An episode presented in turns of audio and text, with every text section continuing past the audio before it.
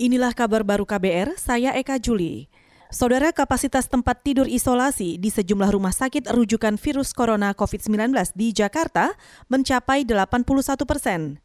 Gubernur DKI Jakarta Anies Baswedan mengatakan angka itu cukup tinggi sehingga perlu ditekan.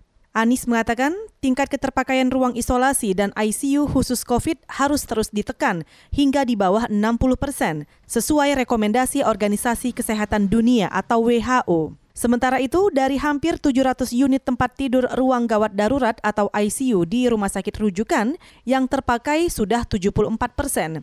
Menurut Anies, tingkat keterisian tempat tidur isolasi dan ruang ICU di rumah sakit rujukan itu meningkat seiring dengan meningkatnya kapasitas tes di Jakarta.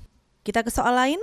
Presiden Jokowi menilai pandemi COVID-19 dapat menjadi momentum untuk mulai mentransformasi ekonomi desa sehingga dapat berperan penting dalam menjaga perekonomian nasional.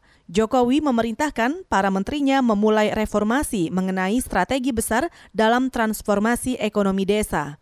Ini bisa dimulai dengan memastikan ekonomi masyarakat desa aman dari tekanan pandemi.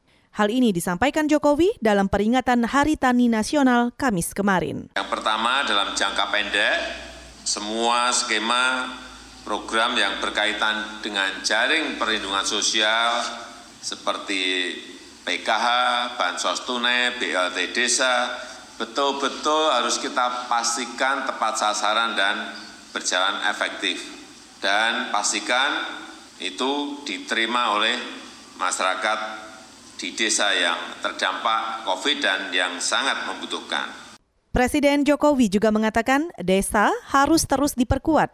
Dalam kondisi krisis ini, Jokowi meminta harus dimanfaatkan untuk mempercepat peningkatan ekonomi di desa. Jokowi juga mengatakan banyak sektor di pedesaan yang bisa dikembangkan untuk memperkuat daya ungkit ekonomi lokal, mulai dari pertanian, wisata desa, industri desa, dan lain-lain. Ia juga meminta agar para menteri membantu akses permodalan, pendampingan teknologi, hingga ke pemasaran agar produk pedesaan bisa meluas. Kita ke informasi lain. Ke informasi selanjutnya, Kementerian Perhubungan akan memberi sanksi kepada tiga maskapai yang dilaporkan melanggar protokol kesehatan COVID-19. Direktur Jenderal Perhubungan Udara Kementerian Perhubungan Novi Rianto mengatakan menerima laporan hasil pengawasan oleh Otoritas Bandar Udara Wilayah 2 Kuala Namu, Medan.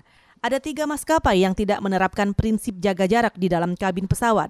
Berdasarkan peraturan, pesawat kategori jet transport untuk kegiatan angkutan udara niaga dalam negeri hanya diperbolehkan mengisi kapasitas maksimal 70 persen dari kapasitas angkut. Adapun sanksi yang diberikan sesuai dengan peraturan menteri berupa sanksi denda administratif sebesar 250 hingga 3.000 per penalti unit dengan penaltinya sebesar 100.000 rupiah. Saudara, demikian kabar baru. Saya Eka Juli.